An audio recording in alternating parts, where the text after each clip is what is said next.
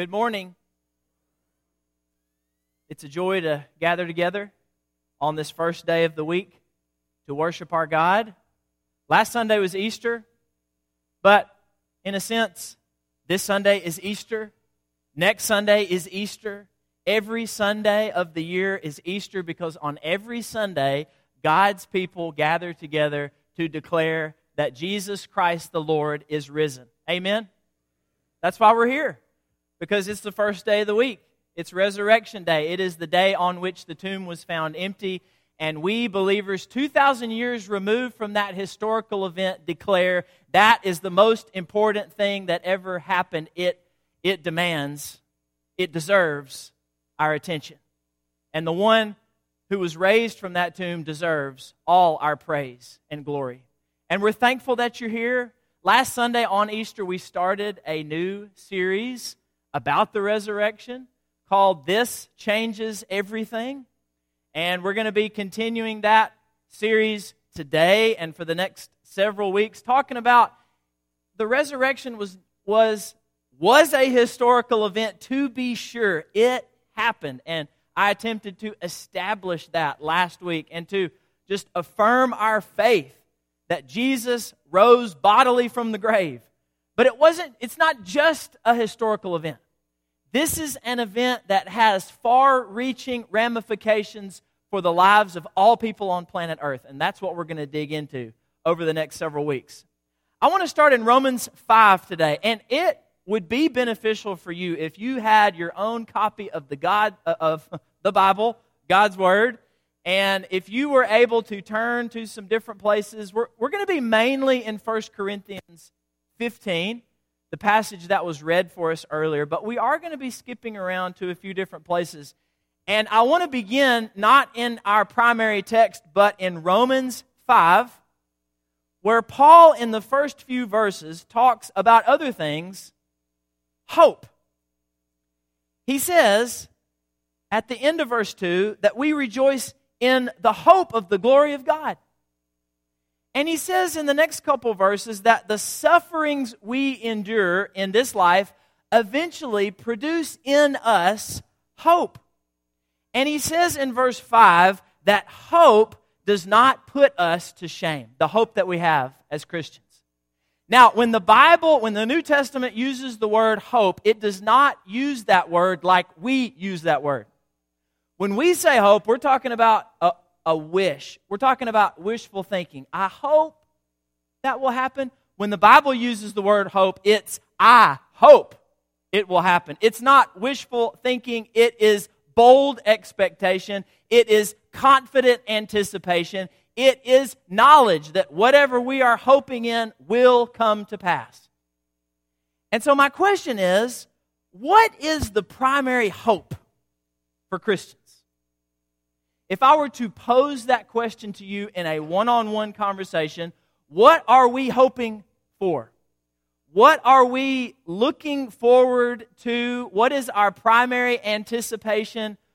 What would you say? I'm not asking you to give an answer right here and right now in the assembly, but just imagine that. If I were to say, What are Christians hoping for? What would you say? A lot of people in our culture would say, well, I hope to go to heaven when I die. I mean, there is a soft, general belief in the afterlife that exists in our society. It goes something like this People who are relatively good in this life will go to heaven when they die, and we hope to see them again someday. And this thinking exists also in the church. And maybe some of you even thought if I were to pose that question to you, what is our primary hope? What are we most looking forward to? You would say to go to heaven when I die. But I want to say something to you this morning from the scriptures that may or may not be radical to you. I don't know how you're, you're going to hear it, but if you, if you hear it and it sounds controversial or it sounds radical to you, I want you to stick with me throughout the course of this sermon. What I want to say is that was not the primary so- source of hope for the early Christians. to simply go to heaven when we die. That was not what they were most looking forward to. That was not the source of their greatest longings. It was not what they were expecting, anticipating to happen. It wasn't what they were most excited about. Now, let's let's travel through this idea together. I want to pick up where we left off last week, the resurrection of Jesus Christ. The gospel writers, as we established, go to great pains to show us that Jesus was bodily raised. In Luke chapter 24, you'll remember this text, if you were here last week on Easter Sunday, when Jesus appeared to the disciples, what did they think at first when they saw him? They thought he was a ghost, they thought he was a spirit, and Luke spells that out for us. But Jesus says, I'm paraphrasing, look at me. Does a spirit have flesh and bones? And later, he doesn't say this, but proves to them when he shares a meal with them, when he eats their broiled fish. There, I said it. I got it right. I was determined to say it correctly today. When he eats the food in front of them, he is showing them, hey, it, this, I'm not just some apparition. I'm not just some spirit. I have been raised. I have a body. And then when Jesus later appeared to Thomas, what does he do? He invites Thomas to touch his scars in his wrists, in his side. You can't touch a spirit, a ghost. This was to show Thomas and the rest it is me in the flesh. I have a resurrection body. I have been raised. Jesus was in a physical body. The gospel writers want us to know that, that, that his body didn't remain in the tomb and it was just his spirit. He was raised. Now, the resurrection of Jesus becomes the crowning moment of the gospel event. That's what Paul says in 1 Corinthians chapter 15. We talk a lot about the gospel, how we believe the gospel, how we want to be obedient to the gospel, how I'm a gospel preacher. What is the gospel? Well, Paul says in 1 Corinthians 15, the gospel or good news is the death, the burial, and the resurrection of Jesus Christ. 1 Corinthians chapter 15. Now we're moving into our text. Paul says, well, we're getting closer at least. Paul says in verse 3 I delivered to you that which is most important, and I received this. This is central to your faith that Christ died for your sins in accordance with the Scriptures, that he was buried, that he was raised on the third day in accordance with the Scriptures, and then look at all those appearances.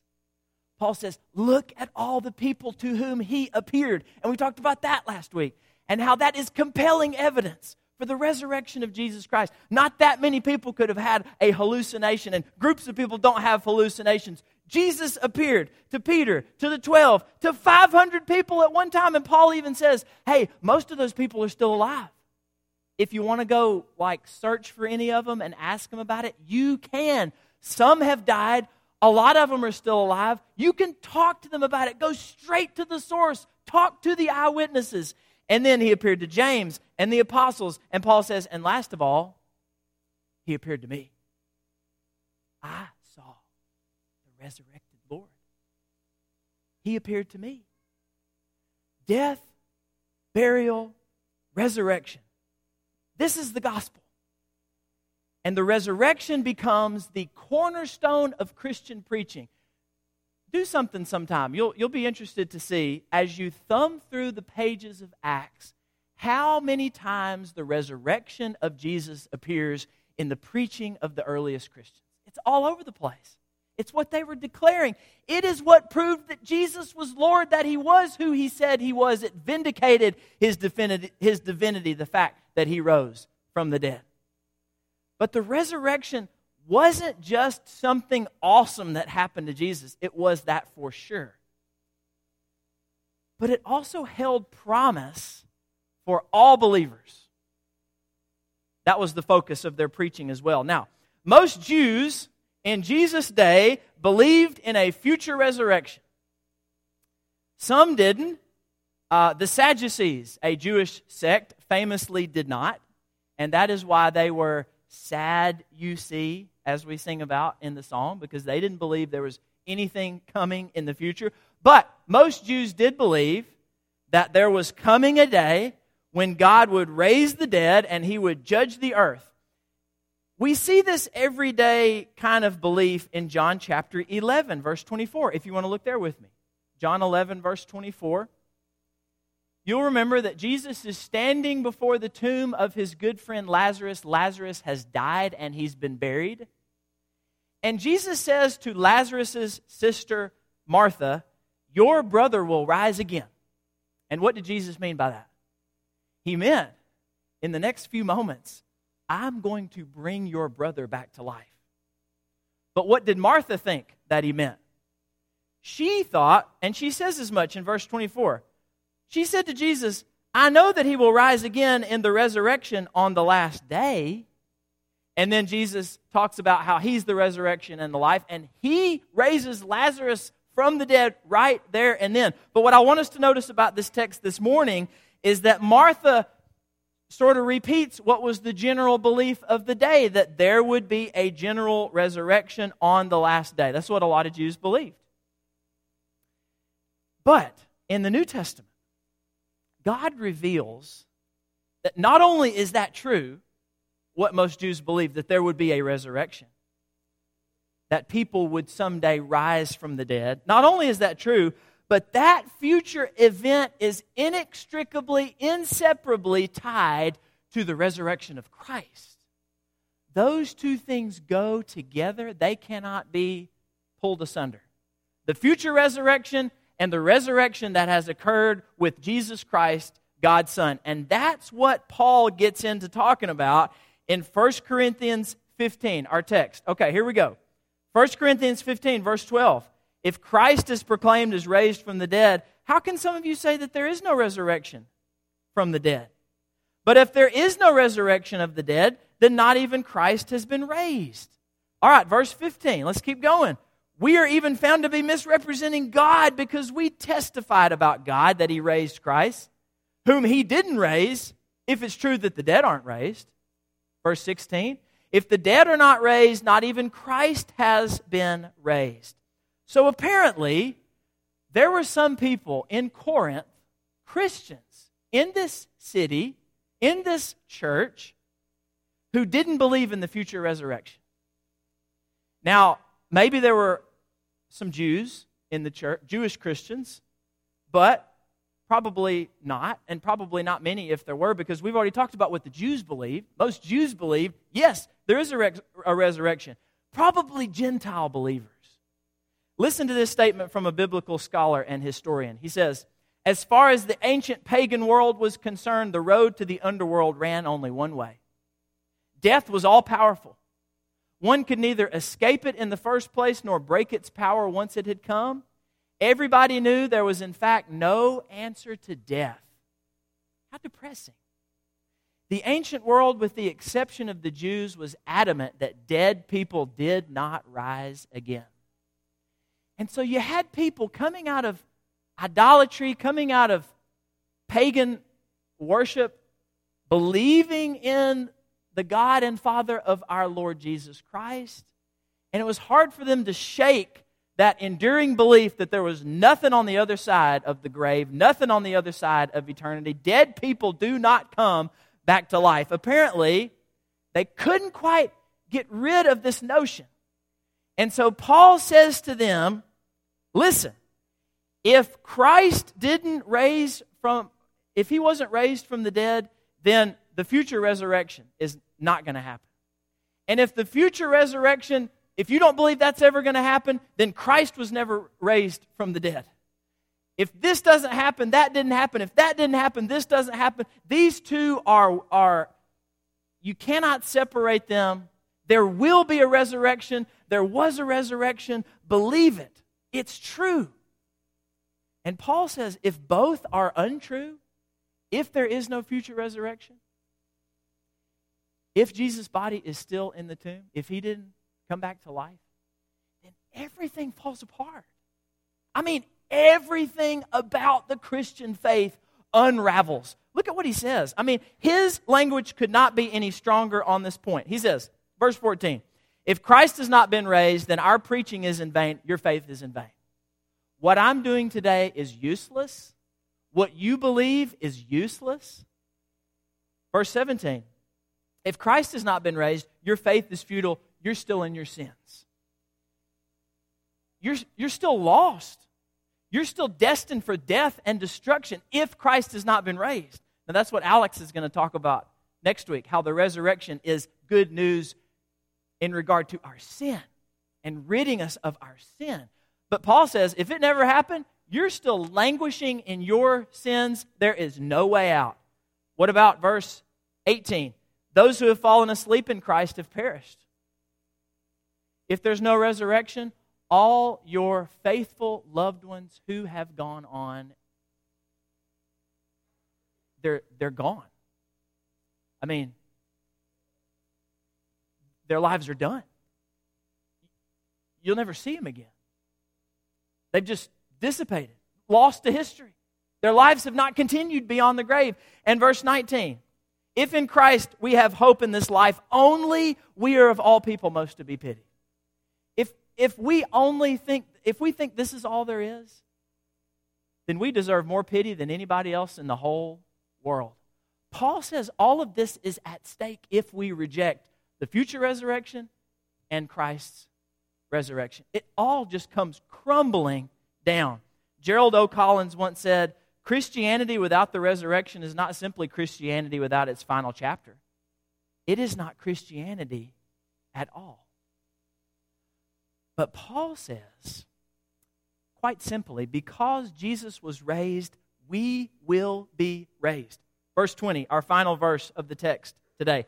In fact, Christ has been raised from the dead, the first fruits of those who've fallen asleep. So Christ is the first fruits, and then will come the harvest. Christ's resurrection assures us that someday, though we die, yet shall we live. We'll be raised to newness of life. And this is the Christian hope. This is primarily what we are looking forward to. This is what we are anticipating.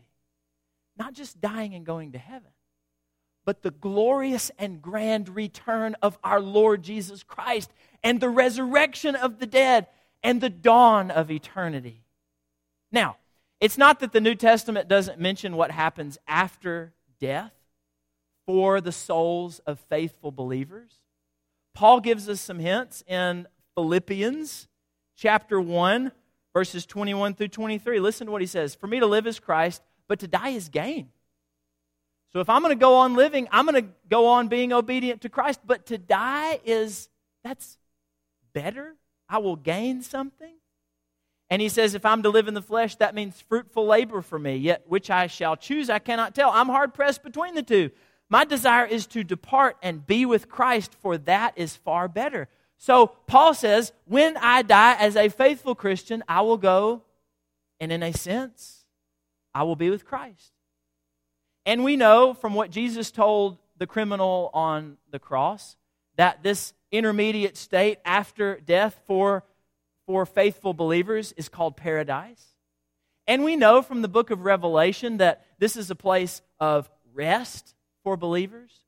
But these are mere footnotes in a story that has as its grand conclusion the return of Jesus Christ and the resurrection of the dead. The New Testament is way more focused on that event than it is on what happens to us after we die. Now, a lot more could be said about this, but I say these things to say what happens to us after die was not the early Christians' primary hope. This is how they thought life in Christ here is good. It is the best life that you can live to fulfill your, your greatest potential to live a life of, of, of blessedness and of joy and of peace and satisfaction, you've got to be in Christ. Now, that doesn't mean we're not going to face some trials and, and some tribulations along the way, but it, it does mean that we will have the strength with which to face those trials. And that's another sermon coming up in this series. Life in Christ in the here and now no matter what kind of trials and, and suffering we face, it's good. But what happens after death to the soul of the faithful believer, that's better. That's even better then what happens here? That's what Paul says. But life after Jesus returns, life after we are raised from the dead, that is best. That's what we're most excited about. Good, better, best. Now you may say, how is all of this going to work? What is this going to look like, this resurrection of which you speak? And I don't know all the ins and outs. This is, this is a topic about which it's very important for us, as we have said for, for many generations, to speak where the Bible speaks and to be silent where the Bible is silent. So I don't know exactly how it's all going to look, how it's all going to shake out. I've had people ask me before, should I be cremated? With the idea of the resurrection in mind. And you know, for many generations, Christians preferred to not be cremated. But in our country, I think you probably know that cremation is on the rise, it's skyrocketing. And I've had people in recent years say, Is it okay for a Christian to be cremated? And I say to that question, I think that's totally fine. because God is powerful, and He's going to raise the dead no matter what condition our body he finds our bodies in on that grand and glorious day when jesus returns the book of revelation in chapter 20 verse 13 talks about god gathering the dead out of the sea. Now if god can gather the dead out of the sea then surely he can raise our bodies regardless of, of what condition in which he finds them. So i don't know how it's all going to happen but i know it is going to happen because the bible tells me so. And you may say, now, Joseph, you aren't saying that I'm going to take this old body with me into eternity. And no, I'm absolutely not saying that. That's not what the Bible says. says. That's not what Paul says. Listen, let's just hear straight from Paul. Verse 50 of 1 Corinthians 15. I tell you this, brothers, flesh and blood cannot inherit the kingdom of God, nor does the perishable inherit the imperishable. Behold, I tell you a mystery. We shall not all sleep, but we shall all be changed. In a moment, in the twinkling of an eye, at the last trumpet, the trumpet will sound, the dead will be raised imperishable, we shall be changed. This perishable, this perishable body must put on the imperishable, this mortal body must put on immortality. So, no, it's not this old body. And you're thinking, phew, that's good news. Because I don't want to take this old, worn out, tired, broken down body with me into eternity. Paul says, this old perishable body, it has to put on imperishability.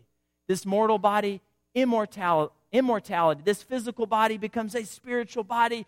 We, in a sense, are clothed with a, grand, with a brand new body. But the big point I want to make this morning is the reason we cannot let go of our strong belief and our firm hope in resurrection is because resurrection is the means by which God defeats death. And death is not fully conquered until graves are emptied and bodies are raised. If our bodies remain in the grave indefinitely, then death wins kind of sort of a victory. And God is not interested in pseudo victory. God will be all in all. God will defeat death once and for all. And that's what we hear from Paul in verse 54 of chapter 15. When the perishable puts on the imperishable and the mortal puts on immortality, then shall come to pass the saying that is written Death is swallowed up in victory. Oh, death, where is your victory? Oh, death, where is your sting? The sting of death is sin, the power of sin, the law. But thanks be to God who gives us the victory through our Lord Jesus Christ. This is the Christian hope. And it is a hope that will not put us to shame. It's the hope for Gary Habermas, a professor and expert on the resurrection of Jesus Christ, who lost his wife Debbie after a long battle with stomach cancer in 1995. Here's an excerpt of an interview he did for a book called The Case for Christ. I sat on our porch, he, he began, looking off to the side at nothing in particular. He sighed deeply, then went on. My wife was upstairs dying. Except for a few weeks, she was home through it all. It was an awful time. This was the worst thing that could possibly happen. He turned and looked straight at me. But do you know what was amazing? My students would call me, not just one, but several of them, and say, At a time like this, aren't you glad about the resurrection? As sober as those circumstances were, I had to smile for two reasons.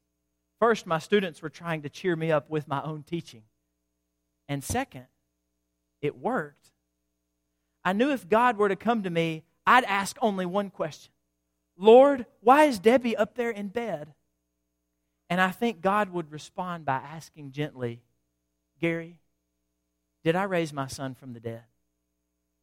And I'd say, Come on, Lord, I've written seven books on that topic. Of course he was raised from the dead. But I want to know about my wife, Debbie, who's dying. I think he'd keep coming back to that same question Did I raise my son from the dead? Did I raise my son from the dead? Until I got his point. The resurrection says that if Jesus was raised 2,000 years ago, there's an answer to Debbie's death in 1995. He says, Losing my wife was the most painful experience I've ever had to face. But if the resurrection could get me through that, it can get me through anything. The resurrection is the hope for Michael Whitworth. Michael, who was a Freed Hardeman classmate of mine, here with us in January for teaching Rocket, and whose two year old son, you know the story if you were there with us, two year old son died tragically, suddenly. He's anticipating the resurrection. On a picture of his son's grave that he recently posted on Facebook, he mentions 1 Thessalonians 4 16 and 17, in which Paul says, The Lord himself will descend from heaven with a cry of command, with the voice of an archangel, with the sound of a trumpet of God, and the dead in Christ will rise first. Then we who are alive, who are left, will be caught up together with them in the clouds to meet the Lord in the air, and so we will always be with the Lord. Hasten that day, O Christ. Hasten that day writes Michael. And as I heard him once say, if the empty tomb doesn't take your breath away, then you've never wept beside a grave. Is the resurrection your hope? Do you have unshakable confidence that you will someday be, ri- be raised to new life? D.A. Carson once said, There is nothing wrong in my life that a good resurrection won't fix. This morning, you have an opportunity to rise to new life in the here and now. From coming up out of the waters of baptism where your sins will have been washed away, so that you can rise to eternal life on that day. If that's your desire, we invite you to come. If you're struggling in any way, we invite you to come at this time as well. Won't you do that while we stand and sing?